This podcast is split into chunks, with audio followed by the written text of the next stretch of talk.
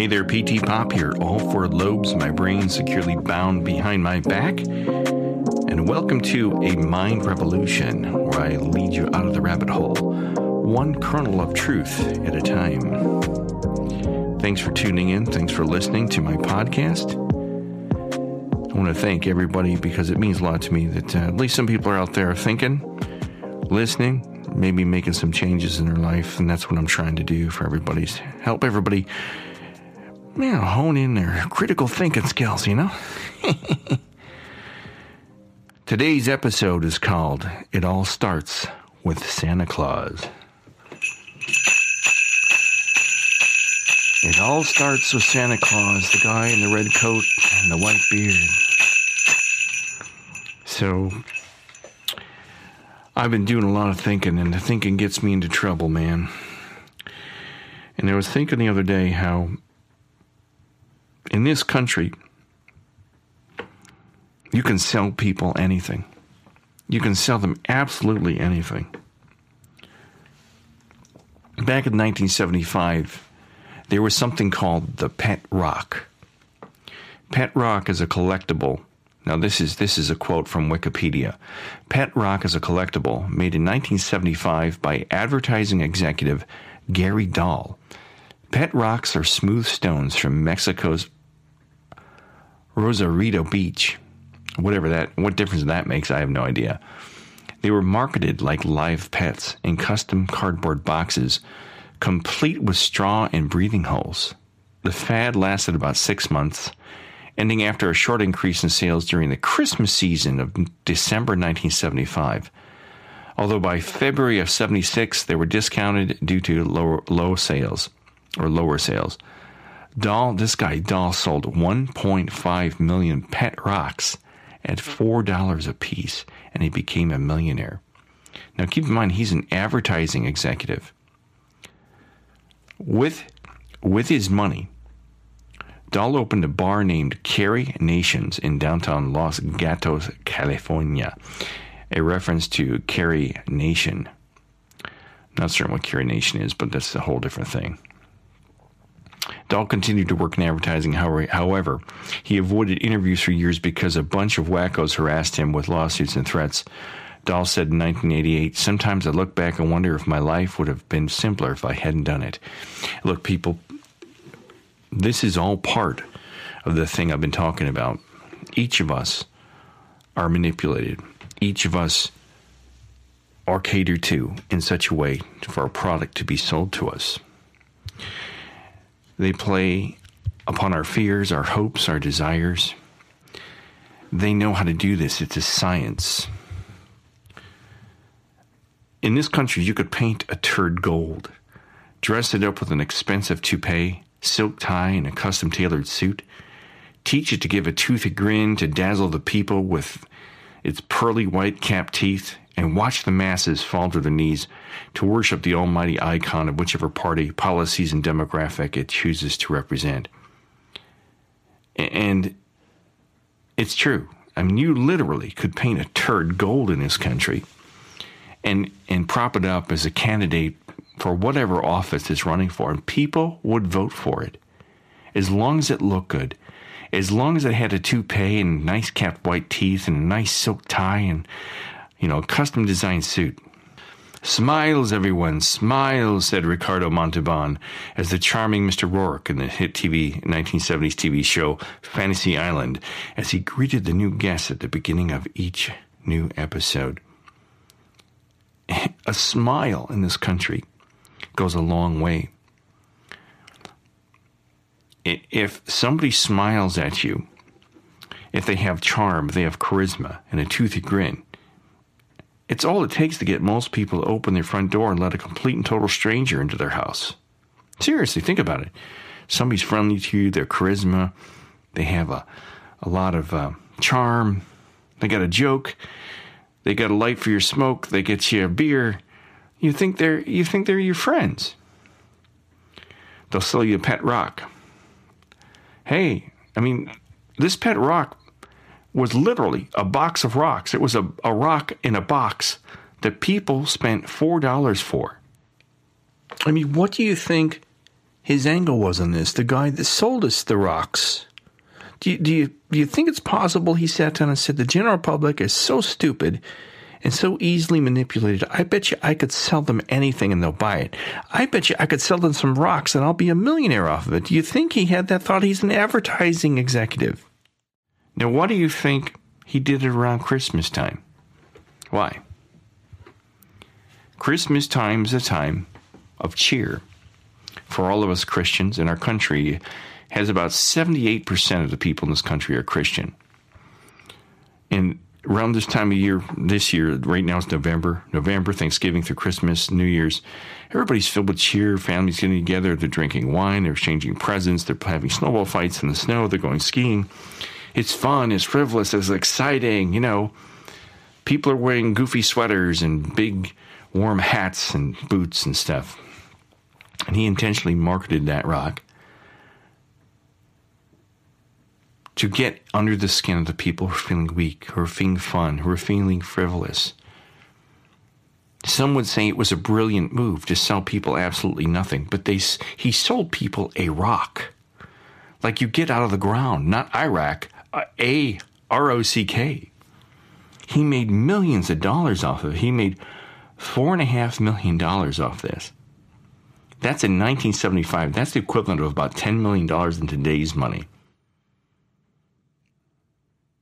And he did it at Christmas time. And why did he do it at Christmas time? Because it all starts with Santa. It all starts with Santa. It all starts when you're a little kid and they plant those seeds in your mind as a little kid that there's magical creatures in the world. They plant that seed in your mind at a very young age and they come in and they tell you, I'll never forget them telling me about Santa Claus. He's this magical man in a red suit and a white beard. And on Christmas Eve, they told me he's going to come down our chimney and bring me lots of gifts.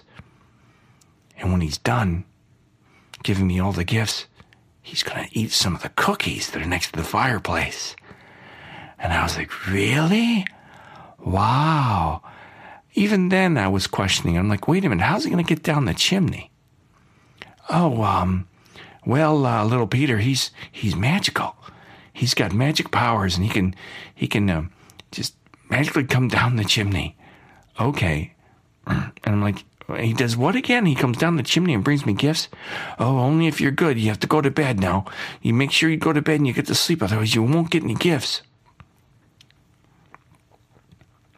And keep in mind, I'm three years old at the time. It's 1968. We're as poor as dirt, and both my parents are half lit all the time. And Santa two Christmases, I remember, just left me a pair of underwear and some socks. Now, some of you might say, well, you're lucky you got the underwear and the socks.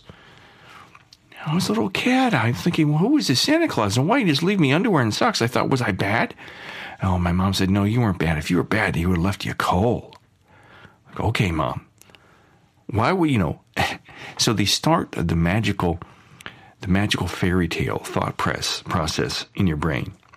They start at a very young age to get you programmed, to condition you to think about magical creatures. I call it the fairy tale syndrome. It starts when you're impressionable, you're young, you're vulnerable to suggestion, vulnerable to fear, easily scared. Your hopes are easily um, increased, they're easily dashed. Then, after Santa Claus, they talk about the next and, now these are all Christian based, Christian based magical creatures. Santa Claus is based off of the birth of Jesus.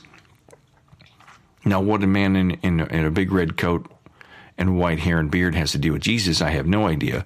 But it's it's it's very distantly um, related to the wise men trekking their way through the desert to bring presents, you know, uh, myrrh and incense and a bottle of Jack Daniels to the baby in the manger somewhere, you know, and, and it's, it's the, the presents that you get in exchange on Christmas are supposed to be symbolic of the wise men bringing uh, gifts to the baby Jesus. So, it, but but it's it's it's a actually a pagan type figure that's from Europe. I, I have no idea. Santa Claus is very strange. You know, it's like oh oh oh, I'm coming down the chimney to bring you kids some treats and gifts and stuff. Then in the springtime, I remember them telling me about the Easter Bunny, another magical creature. He's a magical rabbit that comes into your bedroom in the morning when you're asleep and he brings you a basket of chocolate. And I remember I was, again, three years old. I remember this vividly. We lived on the east side of Cleveland. It had snowed the night before, as it does here in Cleveland in the springtime sometimes. And my sister, who was 15 at the time, I'm three, she's 15. I'm sorry, no, she was uh, 12. Uh, yeah, she was 15. She was 15. And she runs to the side window that over that was in our dining room. And she said come on over here little peter and look out the window. The easter bunny's been here. Look look in the snow. You can see his tracks. So i run to the window like an idiot. I'm looking out in the snow and i'm like i don't see anything sis. She's like don't you see the easter bunny tracks? And i'm like no i don't see anything. There's nothing outside there. And she's like you're not looking hard enough. You gotta believe in the easter bunny. If you don't believe you won't see the, the bunny tracks and I'll never forget that Easter. I got like one chocolate Easter bunny. One of those big solid bunnies. and, you know, because, you know, the parent, parental units were uh, throwing their cash away on bottles of Gallo wine. And then, then after the Easter bunny, they tantalize your young mind with the tooth fairy.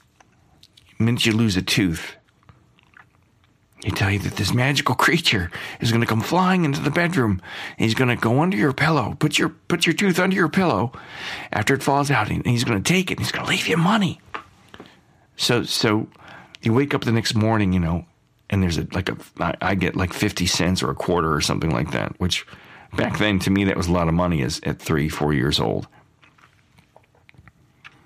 and I still thought it was odd, but but they they coax you and they manipulate you with the the promise of gifts, the promise of chocolate, the promise of money, all with magical creatures. And then I remember them bringing in the big one, the really big one, the big they they introduced the very very big magical creature in the clouds my father told me about God. And this was introduced to me one night. As he's putting me to bed, he's going to tuck me in tight. So let me create the scene for you. My dad is putting me to bed for the night, one night when I'm three years old. And he takes me up to the bedroom and he goes, Hey, before you uh, tuck you in tight there, Butch, we're going to say your prayers. And I'm like, What are prayers? You know, he's like, Well, I'll show you. I'll lead you in this prayer. You say this prayer, and you're going to be able to speak with God. I'm like, who's God? Well, he's this magical person. He's this magical spirit. And if you say the right things, you know, he'll do good things for you. And so he says, get down on your knees next to your bed and clasp your hands like this. And I'm, you know, I'm holding my hands out like a little tent. And my dad's down on his knees. And he's like, okay, repeat after me, Butch. Now he lay me down to sleep. I pray the Lord my soul to keep. If I should die before I wake, I pray the Lord my soul to take. Amen. And I'll never forget this because I'm, I'm down on my knees next to my dad who's on his knees. We're saying this real serious thing. And he's trying to explain to me who God is. And I'm like, okay, wait a minute. What, what, we, you skipped over a couple things. If I die before I wake, well, what what's death, Dad? I mean, you mean, well, he's like, well, it's when you go to sleep for good. You don't wake up, but but if you do wake up, you get to keep your soul. And I'm like, uh, hold on, what's a soul? And who's the Lord? And why are we saying this? And I was so confused. Um, and I think this is this is all part of this Christian culture. And I'm not knocking Christianity, but as a Christian, we're taught to believe in a lot of magical creatures and God is the big one. God is the magical man in the clouds. He's watching everything you do. He's keeping track of it all. He's making sure that if you do one wrong thing, he's going to punish you forever. But he loves you. That's a quote from George Carlin, or or a, not a quote. It's a I'm summarizing one of his comedy routines. And then, then I discovered Jesus. I'll never forget this how I discovered Jesus. We didn't talk about Jesus in my house. Aside from that prayer, we were not a religious family and we were not Christian. We were not we didn't go to church. We we did not go to church. I didn't go to preschool. I didn't go to Sunday school. I, none of that stuff. So Sundays were just a day for my parents to sit at home, smoke cigarettes, and drink Gallo wine, and get tanked while watching um, polka varieties. It's a great time. So I'm a little bit older. I'm five or six years old, and my mom and I are grocery shopping. We're in an old grocery store. This is like 1970, 1971, a couple years after all these other things I described. And we're, we're going down an aisle, and mom turns the corner with a shopping cart. I'm sitting in the cart, and I look up on one of the end caps, and there's a, a framed photograph that's like one of those holographic photographs. And as we started around, going around the end cap, it was a picture of this guy with a beard and long hair and a robe surrounded by sheep. But as we went around it, I kept looking, and all of a sudden, there was a man nailed to this cross, and he was bleeding. He was bleeding from his head and his arms and his feet. And I'm like, Mom, what is that? She's like, Oh, that's Jesus. I'm like, Oh, that's Jesus. Who's Jesus? And why is he all bloody? Well, uh, we'll talk about that in another day. Um, but I don't remember her exact answer, but it was pretty much sidestepped. And for my mind, as a five, six year old, that was seared into my memory, this bloody picture of this guy. And I was told it was Jesus. And, and I think it was kind of related to me at the time that he was God. Jesus was God, or they were kind of one and the same, which made me even more confused. and I didn't finally, you know, understand until I was older what the Father, the Son, the Holy Ghost, and all that stuff was. But when you're very young, they get you in what I call the fairy tale syndrome to get you conditioned to think about magical things, magical thinking, magical creatures. There's someone watching you at all times. And there's somebody that's going to do things for you if you're a good person. What does that sound like to you? Doesn't that sound like? Doesn't that sound pretty? In a way, it's ingenious. You take simple minded people, you tell them there's magical creatures everywhere, and they're going to bring you gifts. But there's all the other ones are fake. Santa was fake, and the Easter Bunny was fake. They tell you the Tooth Fairy was fake. But God in the clouds, He's real. He's watching everything you do, so you better be good. Because there's this alternate dimension you're going to live in when you die. And it's paved with streets of gold if you're good. And if you're not good, God and Jesus, who love you, will put you in a fiery pit of lava. You'll be miserable for eternity, forever and ever, and you'll be crying and sobbing and vomiting and have diarrhea, and you'll, you know. But this is this is so crazy. The conditioning of the human mind starts at a very young age when you're a baby. It all starts from the moment you plop out from between your mother's legs. It all starts with Santa Claus if you're Christian. And I don't know what other faiths, you know, I don't know about Judaism or Muslims or any any of the other faiths. I know everybody, every faith has their own bizarre little magical creatures. But my opinion is we're conditioned at a very young age to believe the impossible. Our emotions are manipulated, our minds are manipulated, and it all starts at a very young age. Well, thanks for tuning in, listening to a mind revolution. This is PT Pop. If you happen to be on the internet, check out my YouTube channel, which is youtube.com forward slash PT Pop.